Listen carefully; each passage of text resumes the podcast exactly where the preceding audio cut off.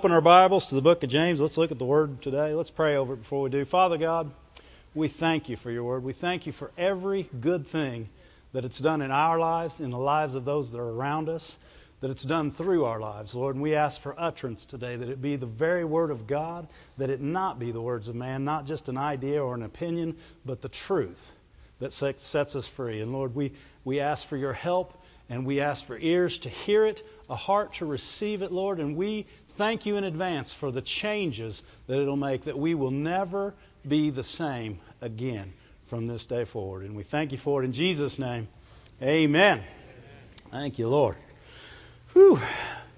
Well, last week, uh, or was it? it? Wasn't last week? A couple weeks ago, we were talking about uh, wisdom and temptation and patience. Talk to anybody remember that? Anybody was here? Lord was helping us. I should have. I still got to get the CD or the DVD because I ain't heard it yet. But it was good while we were doing it because the Lord was helping us, and we knew it was the Lord. You could tell it was the Lord because it was coming out the way He wanted it to come out. And so we're going to continue a little bit along those tracks, uh, looking at James one, and uh, looking at the, this uh, temptation. You know, temptation is not a uh, opportunity to fail. Temptation is an opportunity to succeed. Amen. He talks about temptation coming to everyone. You know, a lot of people try to avoid temptation. Well, you can try all you want, but it's in you, right? And uh, so it's going to come. He says it's going to come. Temptation is going to come. That's not the good news. The good news is you're going to overcome it. All right, we're here to preach the good news. The good news is temptation's coming and it's already defeated. Amen. So we're everything we face, we face it's it's a defeated foe. We're not facing anything that Jesus hasn't already defeated for us. So we're not looking to see if we're going to win. It's just a question of when and how. Right? It's not it's not will we beat him up, it's how bad will we beat him up. Amen? Because he will be beaten before we're done. Thank you, Lord. In uh, James 1 1, it says, it's kind of where we started last week, it says, uh, look at it in the NIV, James 1 1. Okay, James 1 2. I was close. I was right there. Consider it pure joy. Wow. That James, he was messing with people that day, wasn't he? I want you to consider it pure joy when you're facing all kinds of trials all kinds of temptations, I want you to laugh, okay? I want you to be happy, is what he's saying. Consider it pure joy whenever you face trials of many kinds. In other words, you don't even don't even look at it and, and flinch. Laugh. He's, he's saying be happy. Pure joy. How many of you have, have, have that and you know that's just your first reaction to temptations and trials? Pure joy. You wake up, you don't feel good one morning, and you just say, Whoa, I don't feel good. Here we go. And you know, that's what he's saying. Paul called sickness a temptation. He called uh, weakness in his flesh a temptation. What was it a temptation to do? Well, for him, it would have been a temptation not to preach where he was preaching. You could, you could lay in bed and miss out on what God had for you to do that day. You know, every trial is a temptation to get us to do something other than what God had planned for us. Right? That's a temptation. And uh, we're not uh, we're not likely to do that. We're going to consider it pure joy, knowing in advance that we're overcomers. Right? That's why he said consider it pure joy because you've already got the answer. Consider it pure joy. Why? Because not only do you have the answer, everything you're going through, Jesus has already went through before you and overcome it for you. Amen?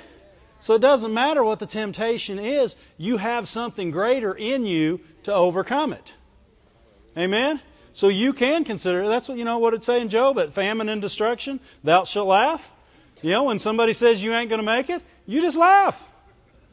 When it looks at its worst and says, no one's ever come through this, so, yeah, Jesus came through it, and because He did, I am. Amen? That, that we're, not, we're not fighting a losing battle, we're fighting a winning battle. And, and that's, the, that's where we have to renew our mind. When we go in, we have to go in with the understanding we cannot lose. It is not possible. Amen? I mean, who wants to go? I mean, a lot of people want to go in with a 50 50 chance. You know, they go into something and say, well, it might come out, might not. We're going in with a 100% chance we're coming out on the other side victorious. Not a 50 50 chance, 100% chance if you will stay the course, if you'll stay with what God says, not, not fall to the temptation, you will overcome. Amen? Look at 1 Corinthians, somewhere in 1 Corinthians, maybe 2 Corinthians, somewhere in Corinthians. 1 Corinthians 10:13. This is what temptations are to us. It says, "No temptation has seized you except what's common to man." Well, if something seizes you that's common to man, it's not common to you because you're not a common man. Right? You're a son of God. Son of, sons and daughters of God are not common men. This may tempt a common man, but an uncommon man a man that's been bought with the blood of Jesus, a man that's been redeemed by, by Jesus Christ, a man that's been healed by the stripes on his back, a man that's been made prosperous because he made me prosperous, a man that has had all things given to him by God through the Holy Ghost, a man that has love in his heart given to him by God. It's the love of God. What chance does a common temptation have against that? What, what chance does a common temptation have against the love of God? None. The love of God's never failed. It's never failed and it's never going to. We are not common. It doesn't matter what the temptation is. It doesn't matter what you're coming up against. You're not common. People say, well, you know, everybody gets a cold. Everybody gets sick every now and then. No, we don't have to. We're not common. People even say, that's, that's really odd. And say, exactly, we're not common. We're uncommon. Right? Common people accept things. They say, well, it's just common. Right? they do. When you're uncommon, you refuse to accept things that are common. That's what makes you uncommon. Right? People even say it about you. They'll say, ah, those people are really uncommon. We'll say, thank you. Thank you very much. I'm uncommonly well. I'm uncommonly whole. I'm uncommonly prosperous. I'm uncommonly saved. And I'm uncommonly on my way to heaven. I'm uncommonly full of the love of God. And I can love you uncommonly. I don't want some common love. I want some uncommon love. I want some of the kind that don't ever fail me, that will never fail you, and doesn't quit on people. Amen? I'm not common. You ain't common. And we ain't going to be common. Amen?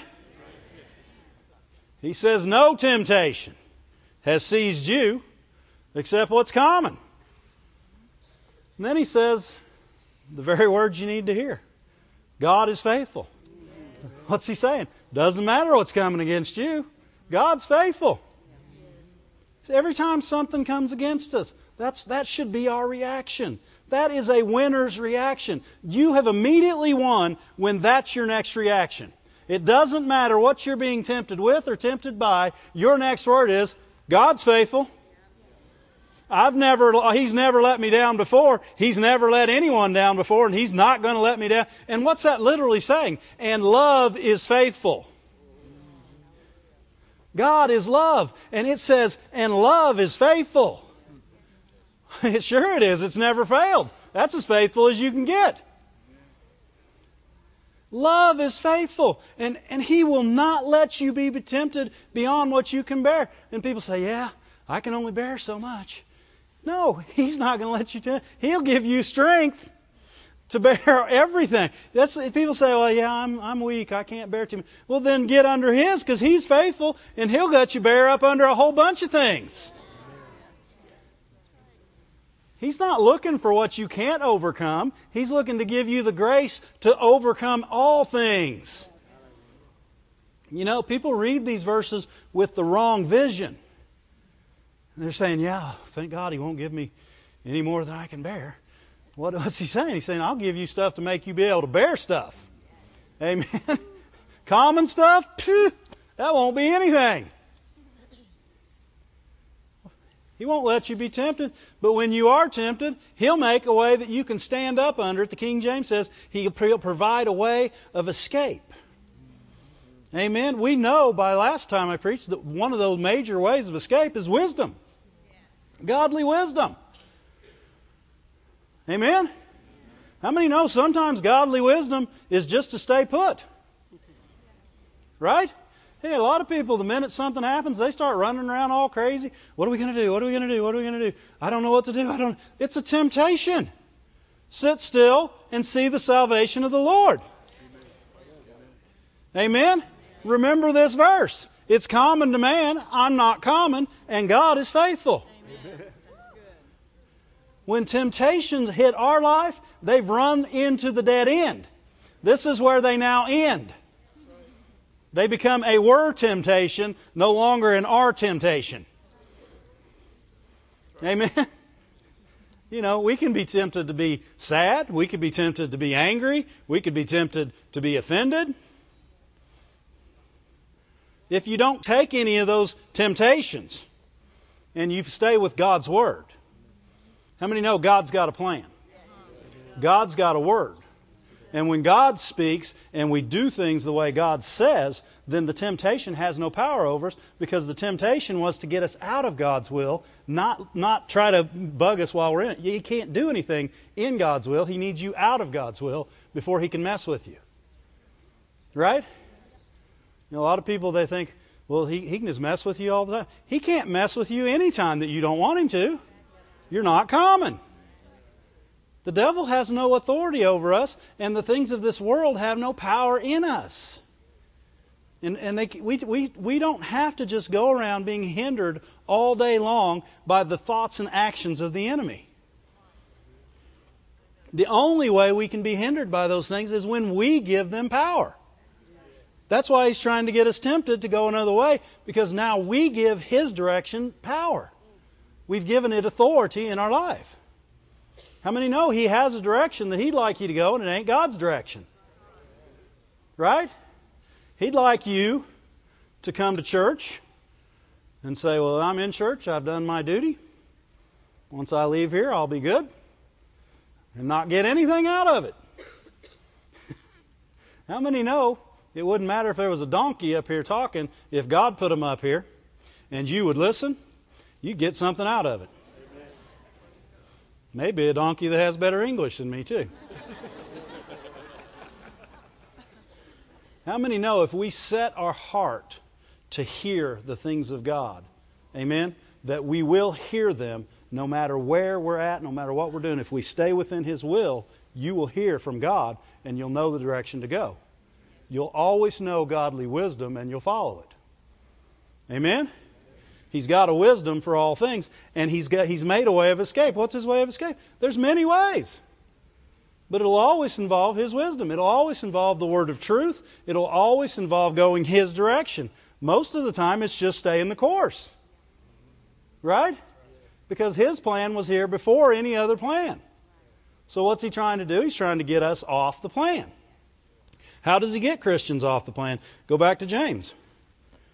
The number one way he gets Christians off the plan starts in, in uh, verse 13. James 1.13.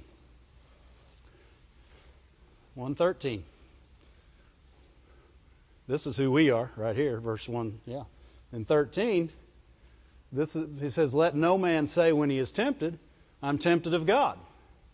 You know, no, too many people attributing two directions to God. In other words, they're attributing an evil way and a good way to God. And if they get on a path, they say, well, this must be what God wanted to happen because this is what happened. What do they attribute? They're saying they, they went that direction because God told them to and something bad happened. right? No, you guys don't like that?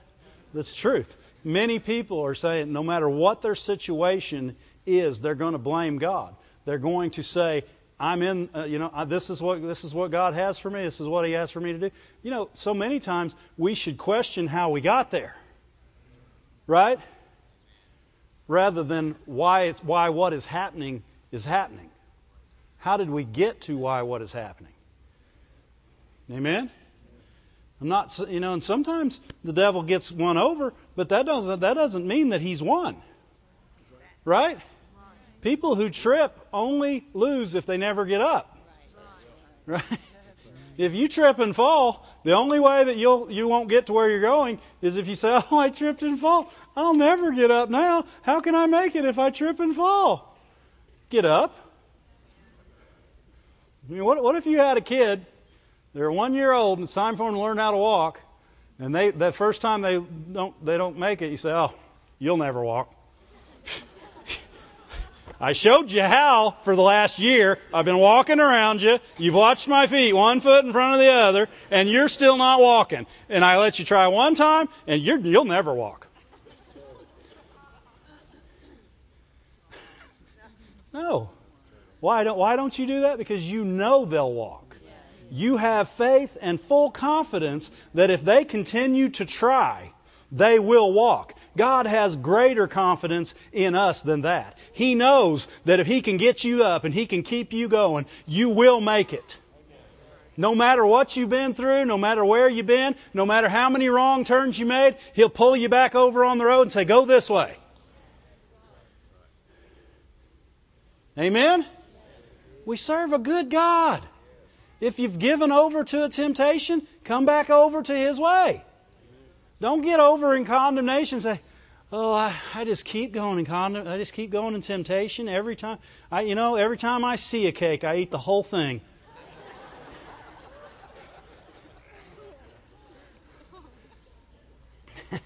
it was probably time to run.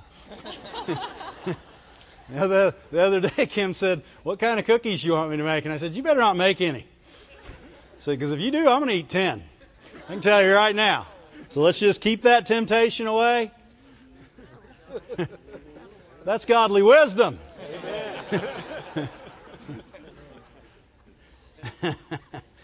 then I said, and besides that, we'll have some left. I'll eat them every night of the week. How many know it wasn't the cookie that was the temptation? Huh? It was putting the cookie in my face. Me giving over to the lust for the cookie. I know you guys don't lust after cookies. That, that should tell us something about broccoli right there. I mean, you ever seen somebody sit there and look at broccoli and go, I can just barely keep away from that stalk of broccoli. Ain't nobody ever doing that.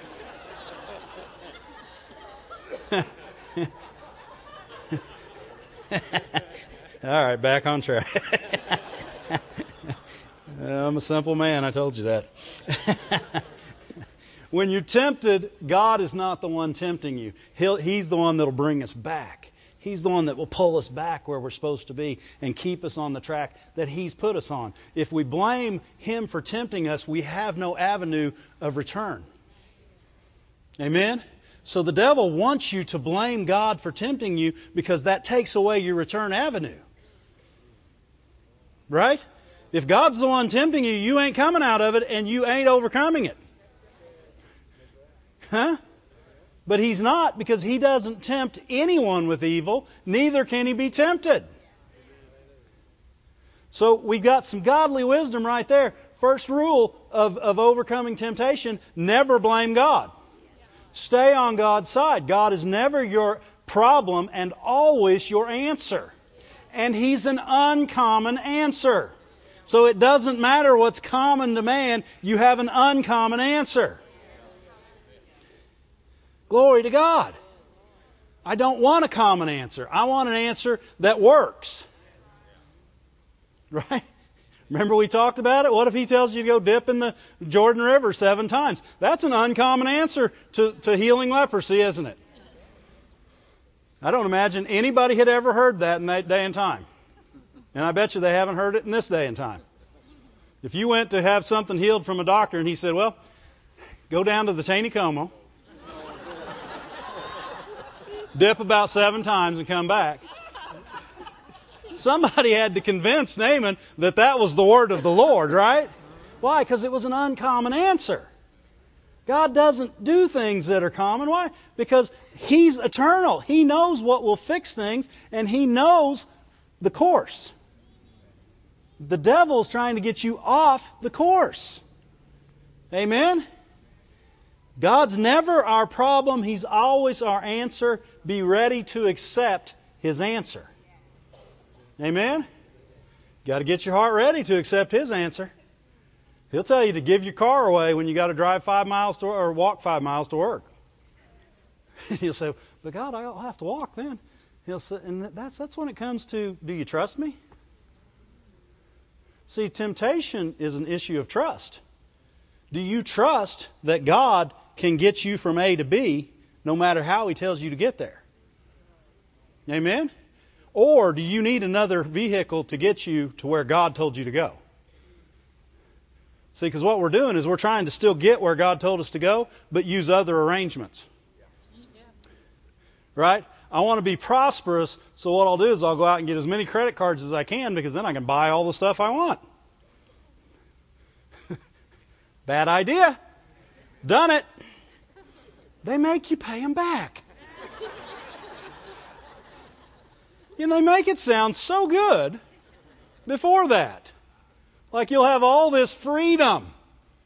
Get this card and you'll have freedom to buy everything until you limit it out and they want to be paid.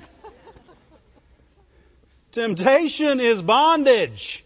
God's way is freedom. It's the free way. Glory to God. He's not tempting people, He's helping people. How are people tempted? Verse 14, it says, Every man. How many men?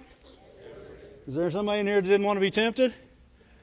Well, I don't want to be, but you're going to be. Tempted is not a bad thing. It's, fa- it's patience exerciser. That's all temptation is, right? We read about it last week. All, all, all that temptation is, is a chance to exercise your patience. Why? You know that God's already got your back. You don't need another direction just because something new comes at you. God already knew that was coming before it got there, and He'd already made a way of escape before it came. He's not figuring out your life as you go. You know, most people think, think the next step they take, God's, God's having to make a new plan. God is not making a new plan. He not, he's not looking to figure out your life. He knows the plan for your life. Plans to prosper you, not to harm you, to give you hope and a future, an expected end. Glory to God. He's not, he's not waiting to see what you do next. To, to, this isn't a chess game. He's not looking to see where you move to decide what he does. He's already decided and he's already won. Between him and the devil, checkmate. Right? Thought I didn't know about anything about chess, didn't you? Well, I know checkmate. That's about it.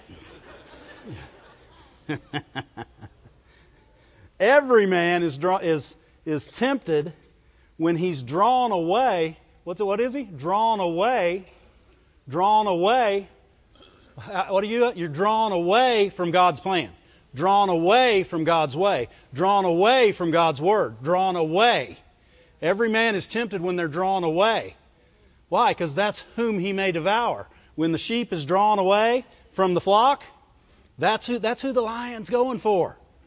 He ain't coming for the whole flock. He's going for the one that's sitting out there by themselves. Right?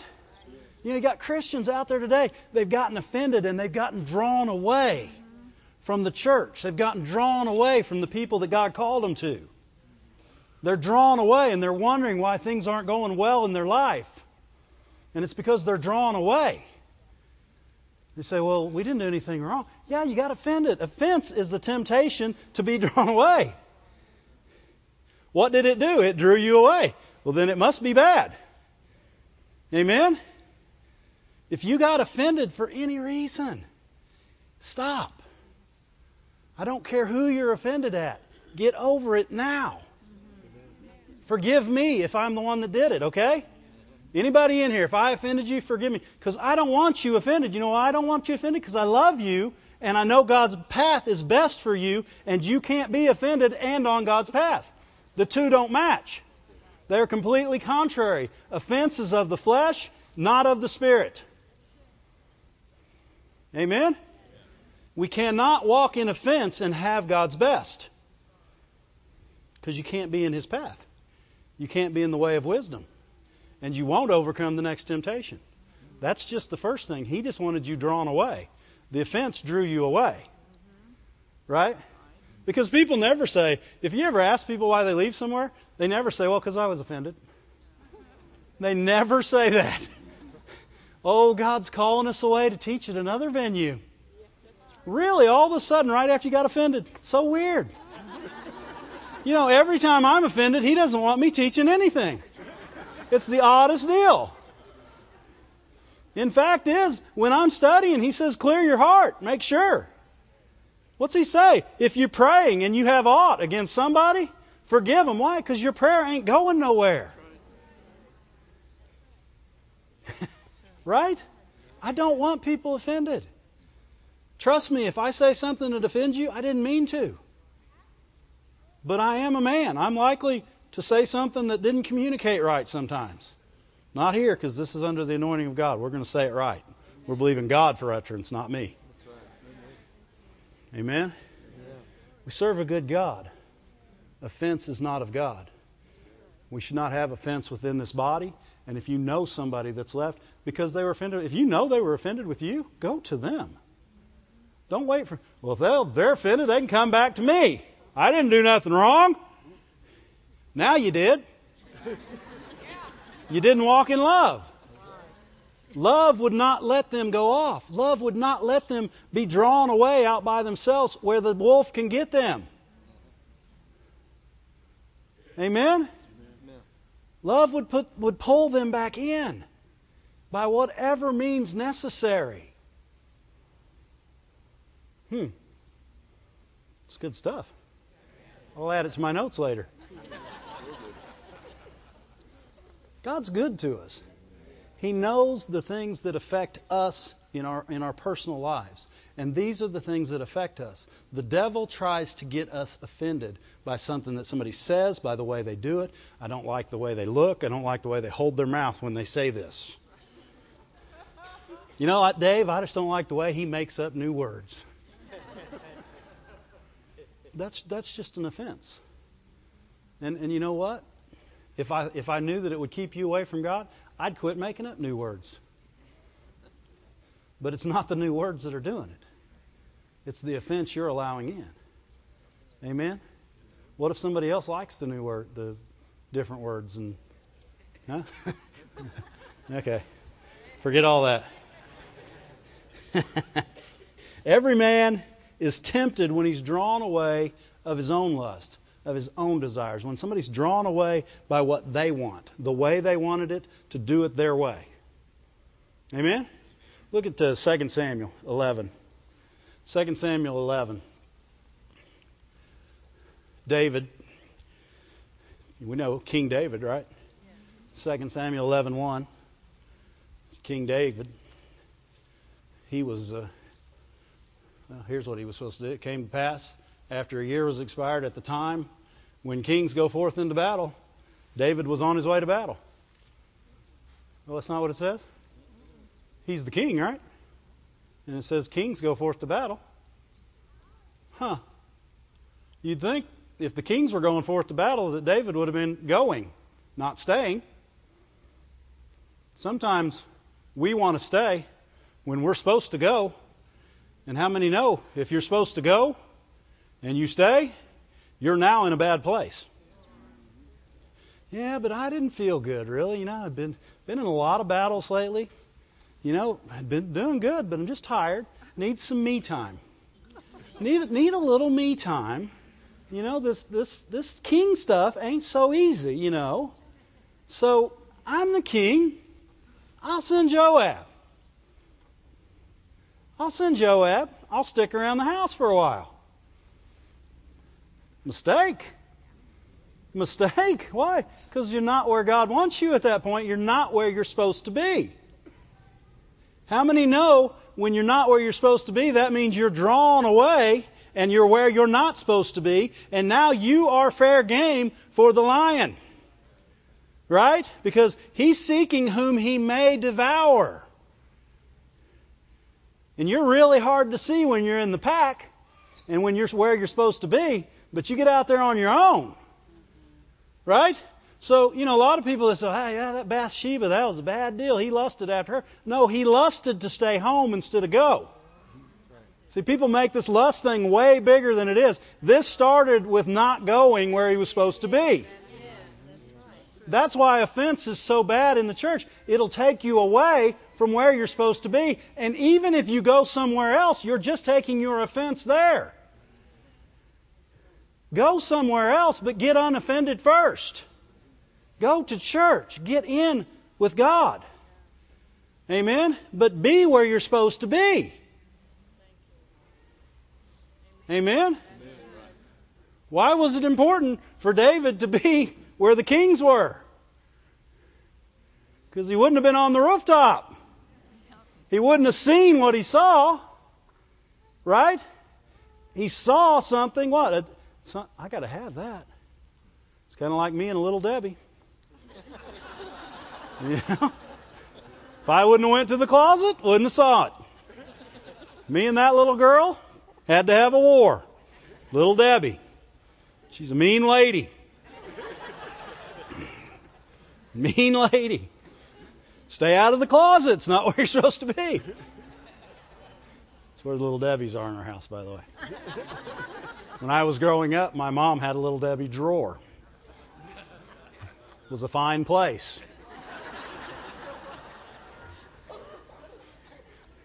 Everybody says you need some comfort food. Me and little Debbie.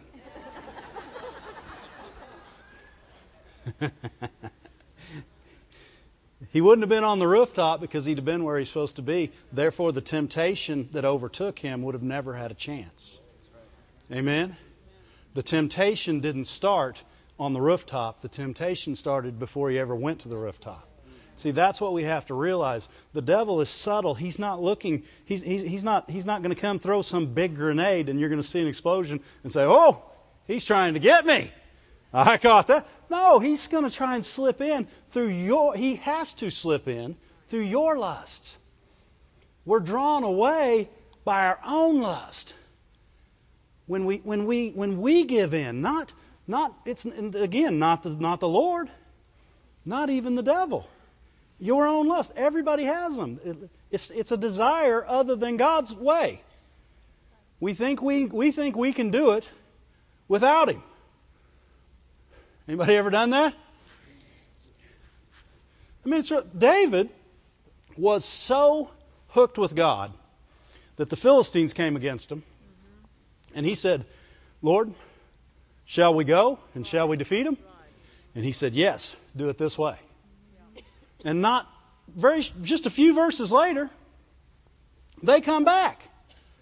And David's so hooked with God, he doesn't say, let's go the same way we went last time. That's the way to do it. We beat him last time that way. We'll beat him this way. He immediately inquires of the Lord again. Why would he not inquire right now? When we inquire of the Lord, we want his way. We want His best. We want to go His direction. When we quit inquiring, even if it, even if it's because we've done it this way before, you know, the Lord, He always did it this way with me before. Well, did you ask Him if He was going to do it a different way this time? What's unchanging about God is His results. They always win, not the way He gets them. Right? Amen. How many know? One time he said, march around the wall. I mean, you're marching around a wall and shouting. And you're like, what? That's godly wisdom. When God tells you to march around a wall and shout, you better march around a wall and shout. But if you get in your head, you'll say, what? You know, I happen to know the only way to get a wall down is to start taking apart block by block or get some dynamite. You, you, you can come up with all your temptations to do it another way that will never work and will leave you wanting, unsatisfied, and never fixed. Or you can march around the wall seven times and shout and watch it fall down. Amen? Godly wisdom is right wisdom. Our way is not going to produce His results. You want God results? Quit going your way. Amen? I mean, not y'all. Y'all go God's way all the time. I'm talking to me, and you guys get to learn while I'm talking to me. Every now and then, I just go, Dad, I'll be going like this. So God will just have to pull me back in. You guys never do that, right? You know, sometimes the Moores will tell us to do something. I know I talked a little bit about this last week, and, we'll, and, and my mind will immediately think, that can't be done. And you know what I'm literally saying? That God told them something that can't be done. How stupid did I just sound? If God told them to have us do it, then it doesn't matter if we have baling wire and duct tape, it will work. And that's how we should go into anything God tells us to do. We should trust Him that He knows best, and He's never failed.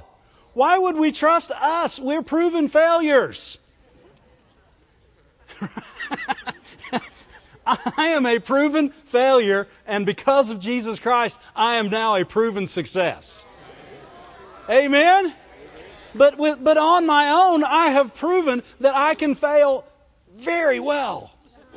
I can do awful with the best of them.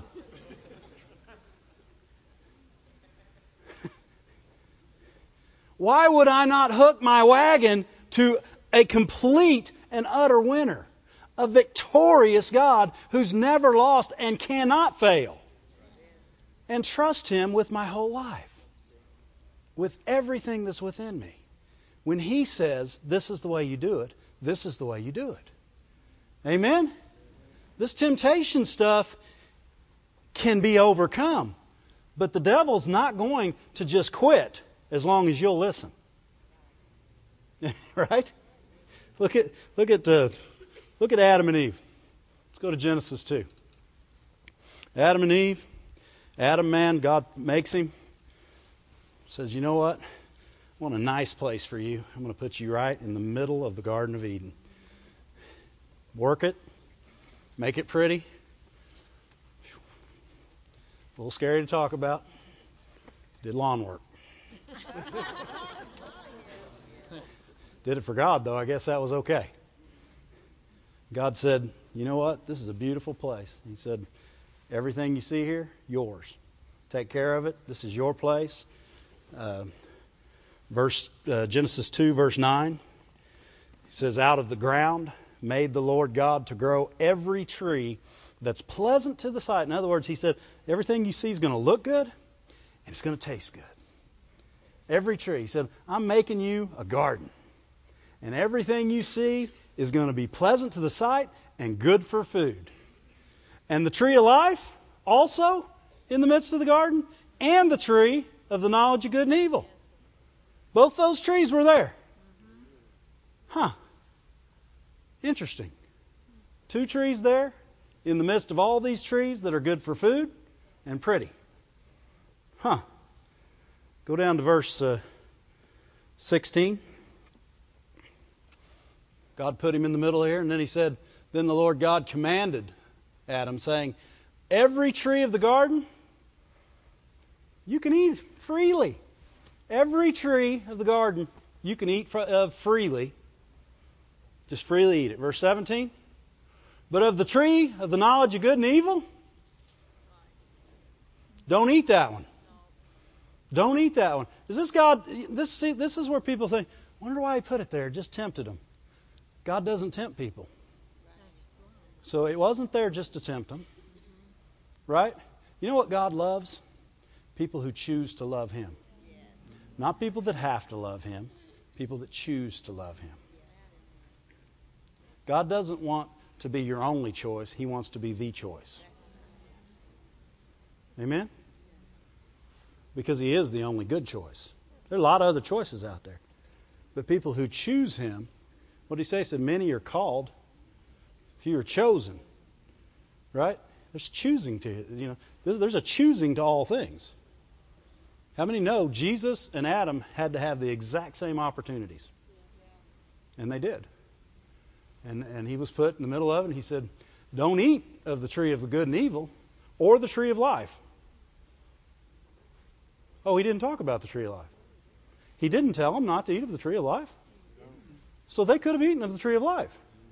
I have to assume he said you can eat of every tree but this one. But the tree of life was there. Tree of life, and what does this tree cause? Oh, death. So in the garden was life or death. I set before you this day life, death, blessing, cursing. Choose life. How easy does God make it? Don't eat this one, but I didn't say don't eat this one. The one that gives life, didn't mention not eating that one. Don't eat the one that brings death. God gives open book tests.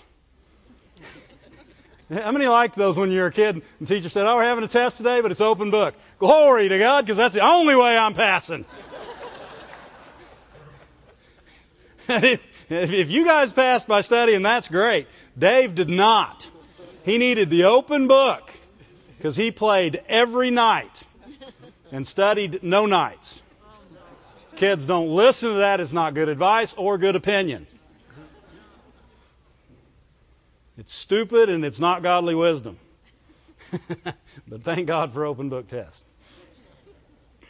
He gives an open book test. He says, This one will bring death. Don't eat of it.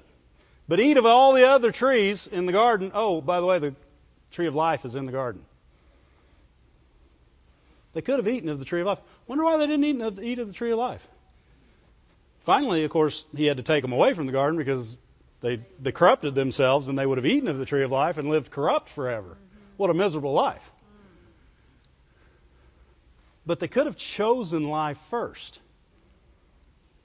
Instead, they chose what was forbidden over what was free.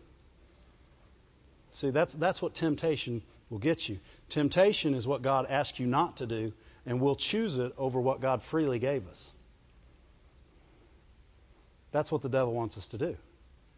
Go on in that in that chapter right there. Um, well, go to three actually. Three one. Three one. The devil comes in, of course, a serpent. three three one.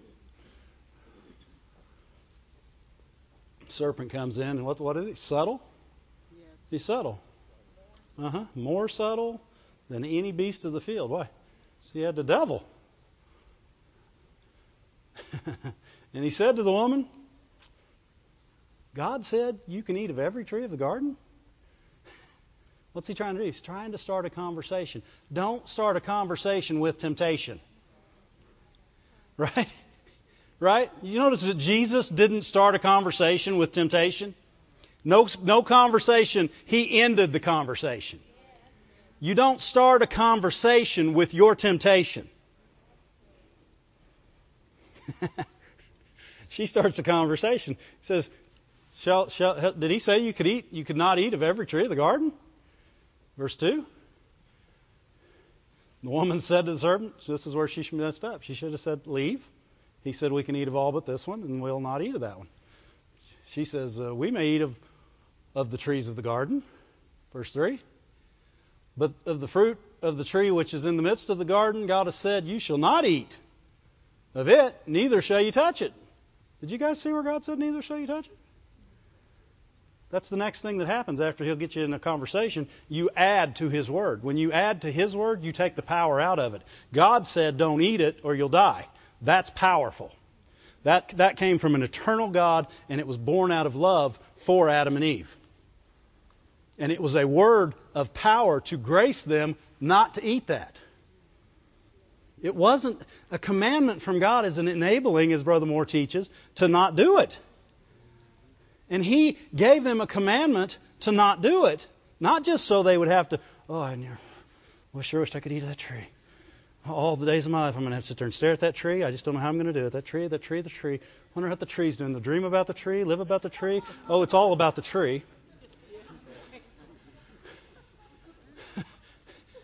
He didn't say you shan't touch it. Why did we need to add that in there? Because that took the power out of the Word.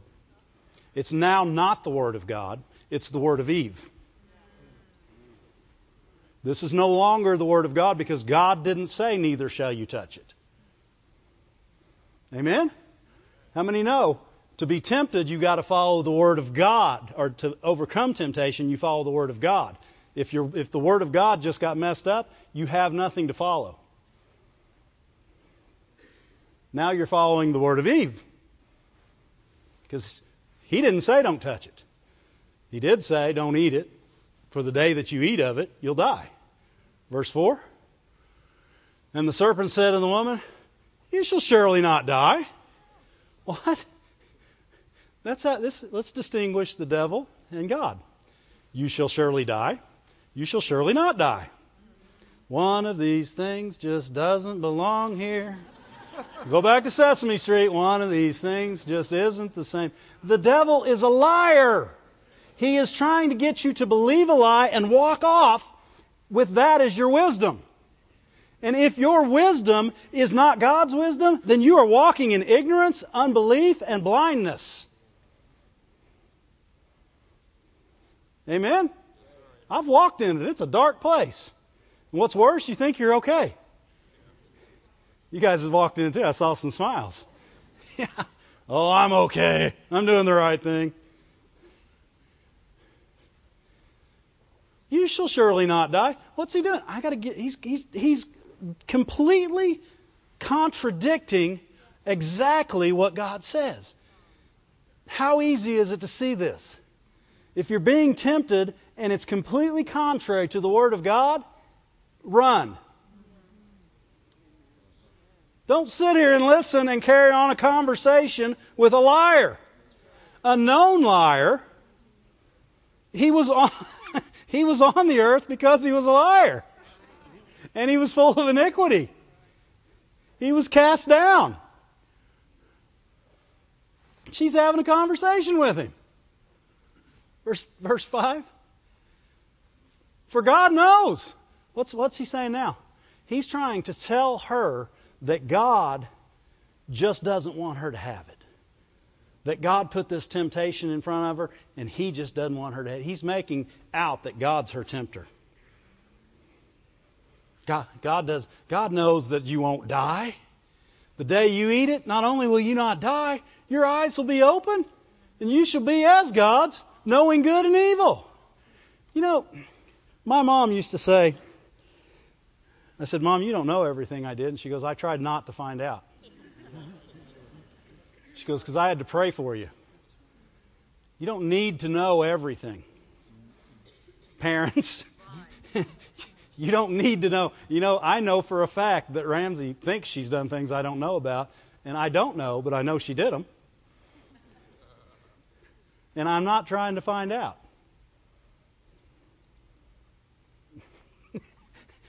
What am I going to do? Forgive her? Why don't I just forgive her in advance? And we'll be done with that. Hmm, that didn't go over very well. you don't need to know everything your kids are doing, just know know your kids. Right? Know your kids well enough to know what's in them. There's going to come a time, no matter what they're doing, you can't help them. They're, they're not in your house anymore. They're not under your protection anymore. And you can do nothing but pray and believe God that what you put in them while they were there is more than enough. Amen? Parenting 101. yeah, my mom said, she said, I don't try to find out everything you did. I found out how to pray for you. Thank God she did. Thank God she did. the devil wanted them to think they needed to know everything. God let them know everything that they needed to know. Amen? And uh, and he, he said he was he was right. Your eyes shall be open, but he didn't tell them the truth. That'll be the worst thing that ever happened to you. Amen. Because now shame comes in. First thing that comes in is shame, and the ability to sin, and then total separation from God at one point or another. Didn't happen right away. Obviously, he was talking to Cain in the very next chapter. But sin is what separated us slowly and slowly and slowly from God. Amen? And he didn't tell him all that. But temptation doesn't tell you where you're going, where it's taking you. All it wants to do is take you away from God. Why? Because away from God, you, you have no power. Away from God, you're fair game to the enemy. With God, as we as we walk in His ways, in His will, doing the things, and when the devil comes up, we don't say, He didn't say don't eat and don't touch. We don't add to His words. We grab hold of His word.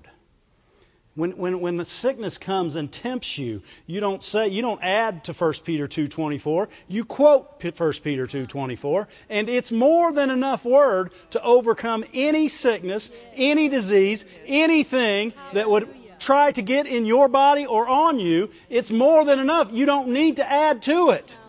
Adding to it will take away from it. And it will lose all power. Glory to God. That's not who we are. Jesus is our example. Look at Jesus. Look at Matthew 4. Matthew 4 and verse 3. Matthew 4, verse 3. And when the tempter came to him, he said, If you be the Son of God, command these stones to be made of bread. How many know this isn't a food issue?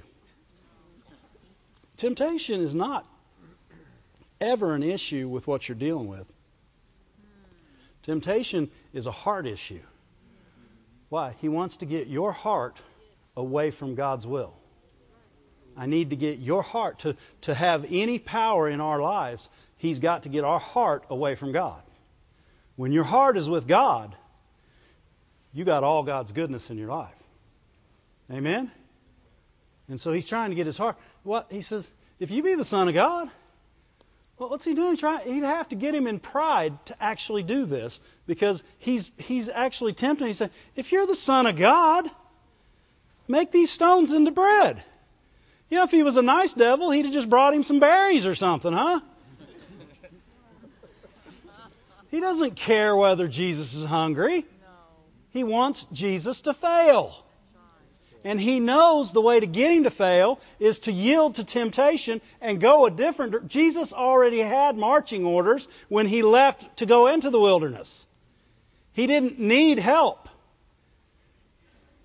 This was not godly wisdom. This is, this is the devil trying to get him to fail. How can he fail? Go off of God's plan. In other words, turn these stones into bread. What's he want him? He wants him to use his power for something that is not supposed to be used for. Out of the will of God. Right? Because, you know, Jesus knew that he knew all about manna. He was up there in heaven with God when God was raining manna out of the sky. You reckon Jesus didn't know he could get food anytime he wanted food? He wasn't getting food until it was time to get food. How many know God's got a timing for all things? And Jesus was patient, and because he was patient, he ended up perfect, entire, wanting nothing. You know, he, we got these people. We get to be like cows, right? And man, you could be. You ever seen cows? They're standing in the greenest part in the whole earth, but yet they'll stick their head through the fence where the barbed wire is, cut themselves to eat this piece of grass that's this big in the middle of all this brown stuff and they're standing in the green pasture. And that's what temptation is like. He's saying, choose the little patch of grass over the field that you're in.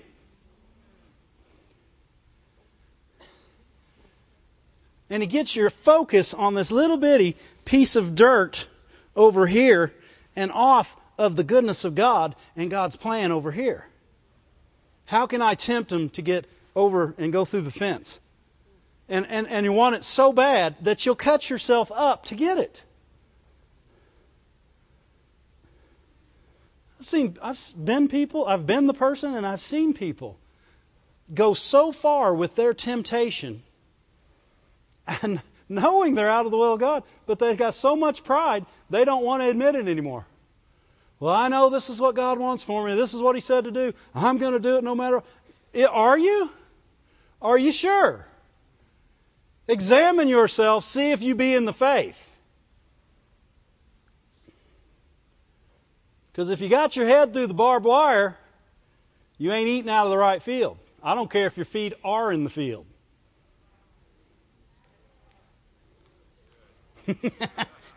it don't matter how much of your body's in the field. If you're eating on the other side of the fence, it ain't your side.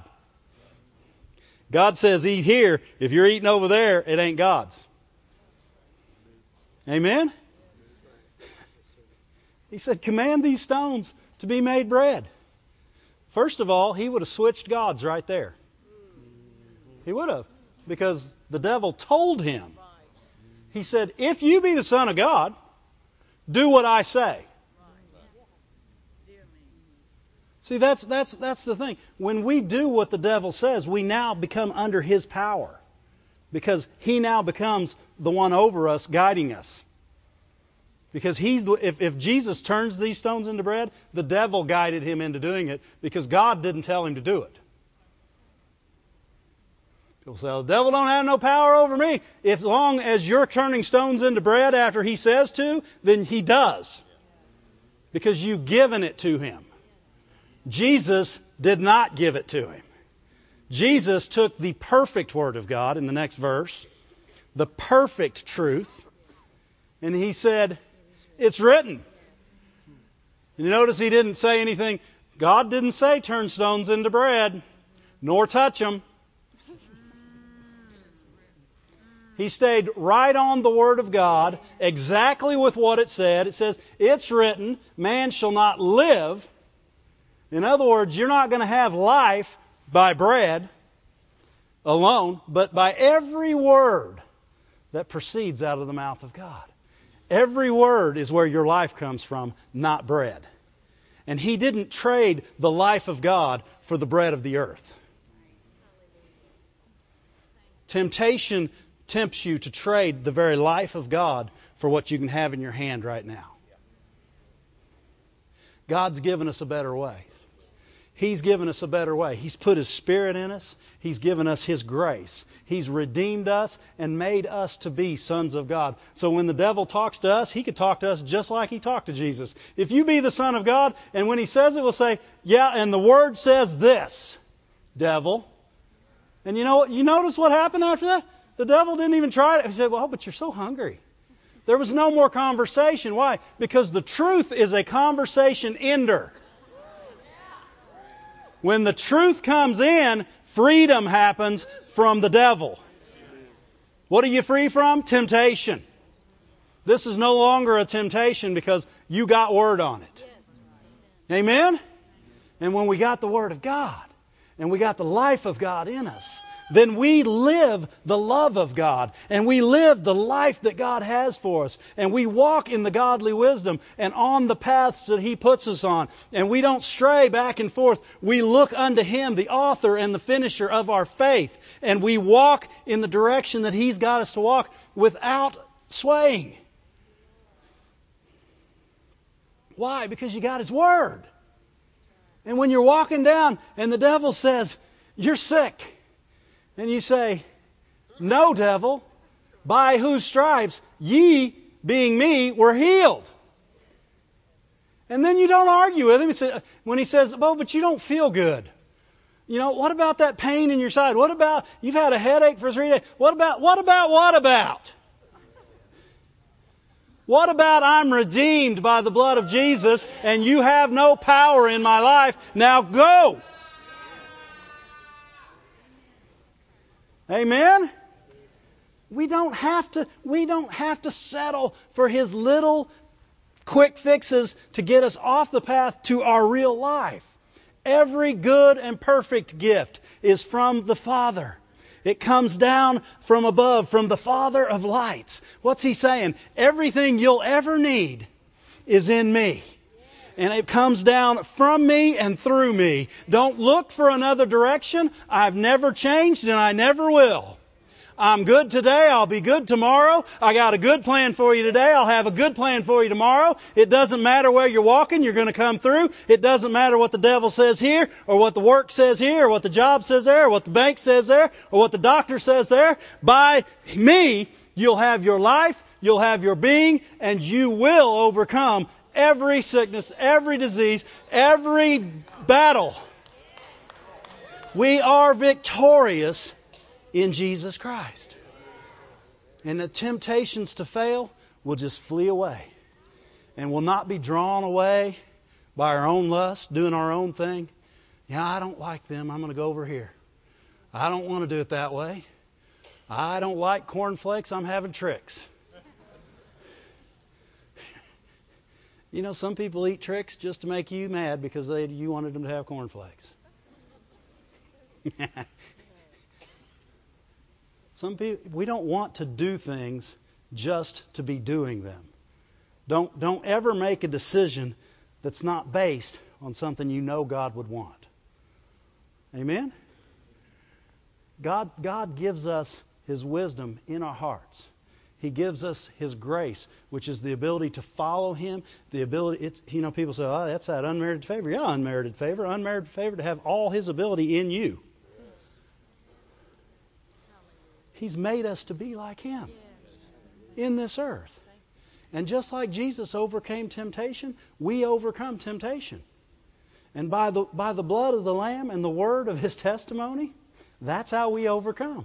It doesn't matter how the accuser accuses. It doesn't matter how the tempter tempts. We have a greater one in us. We have an ability, we have a love, we have His power, His strength in us to win every battle. Amen? What's it say in uh, Galatians 5:16? He says, "I say, walk by the Spirit, and you'll not fulfill the lust of the flesh." What's he saying? Walk by what I put in you, not by what you see around you. Amen? Walk, walk by my spirit. Walk by my ways. Well, what's in his spirit? In his spirit is his mind. In his spirit is his heart. In His Spirit is His love, it's His joy, it's His peace. In His Spirit is everything you need to walk through, around. You can be in the middle of every temptation in the world and walk right past it with no problem at all looking unto Him. Amen? So I say, we'll walk by the Spirit and not fulfill the lust of the flesh. Because when are we drawn away? When by our own lusts we're drawn away and enticed. So you're drawn away. First, he draws you away, and then he entices you. Can't you see that's what he did with Eve? He drew her away from the truth, and then he began to entice her with other ideas other than the ideas of God. How many ideas you guys want? Huh? Anything beyond God's is double minded. And a double minded man is unstable in all his ways. We're a stable people. Amen. We're stable through the love of God. We're stable through the blood of Jesus. We're stable and able to do all things through Christ. Amen. Amen. Stand to your feet. I can't have, I can't even imagine where I'd end that, so we'll stand to our feet today. Glory to God. Thank you, Lord. We got we're overcomers. Temptation has it, it has no power over us when you got God, temptation is nothing because we're not common. So when the devil, you know, and that's the thing, the devil only has common things to come at you again with you. When he comes against you, it's with common stuff. So when you fight him with the word, you're using an uncommon power to fight a common enemy. He has no chance. He has no chance. I don't know what's going on that's common in your life today, but you have an uncommon power in you to overcome any work of the enemy. Hallelujah. Glory to God. Sing.